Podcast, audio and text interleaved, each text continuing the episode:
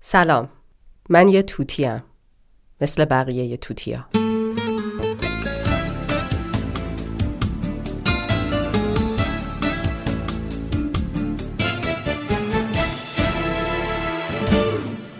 کلمه ها و ترکیب های تازه.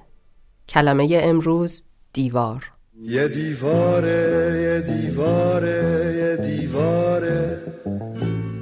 یه دیواره که پشتش هیچی نداره تو که دیوارو پوشیدن سیاه ابرون نمیاد دیگه خورشید از توشون بیرون گفتن که دیوار جداری است از سنگ، چوب، آجر یا چیزی مثل آن که اطراف خانه و زمین و باغ و غیره به جهت محصور کردن و حفاظت آن بنا کنند. این تعریف رسمی دیواره. همین دیواری که هممون خوب میشناسیمش و از وقتی چشم باز کردیم دیدیمش. می‌دونیم کاربرد دیوار چیه. هم برامون امنیت ساخته و از خطر حفظمون کرده هم یه وقتایی محدودیت شده و نگذاشته دورتر رو ببینیم گاهی دستمون رو بهش گرفتیم و بلند شدیم گاهی مانعمون شده و نگذاشته عبور کنیم عمر دیوار خیلی درازه اولین بار کی از این کلمه استفاده کرده؟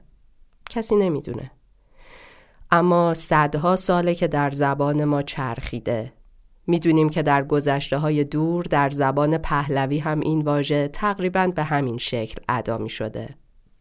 شاید از اول قرار بوده دیواری باشه که بین دیو و آدمیزاد فاصله بندازه و ما رو از شر دیوها حفظ کنه. اینطوری بوده که دیوار در ضرب المثل ها و اصطلاح ها و حرف های روزمرمون هم اومده. و البته در طول تاریخ دیوارها شکل و معنا عوض کردند. مثل دیوار بزرگ چین که قرنها پیش برای دفاع ساخته شد و هنوز هم برجاست یا دیوار برلین که همین قرن پشت سرمون ساخته شد برای جدا کردن آدمهای یک شهر و طولی نکشید که آدمهای همون شهر خراب کردنش رو جشن گرفتن. خب گاهی هم بسته به شرایط و اوضاع دیوارها کاربرد دیگه ای پیدا می‌کنن مثلا وقتی مردم یک کشور می‌خوان یک مشق جمعی بنویسن و دفتر مشق مناسب پیدا نمیشه. اینجور وقت هاست که میریم سراغ دیوار. جمله سازی می‌کنیم، شعر می‌نویسیم، کلمه ها و ترکیب های تازه می‌سازیم، اسم خوب ها و بدها می‌نویسیم. کاری هم نداریم که مدیر و نازم مشقمون رو خط می‌زنن یا نه. ما باید مشقمون رو بنویسیم. باید همه با هم بنویسیم و تمرین کنیم و یاد بگیریم تا کلمه ها ملکه ذهنمون بشن و توی امتحان قبول بشیم. دیوارهای شهر وقتی میشن یه دفتر مشق بزرگ با هر کلمه ای با هر جمله که روشون می نویسیم داریم برای امتحان آماده میشیم. یه دیواره یه دیواره یه دیواره. یه دیواره که پشتش هیچی نداره. تو که دیوارو پوشیدن سیاه ابرون نمیاد. دیگه خورشید از توشون بیرون.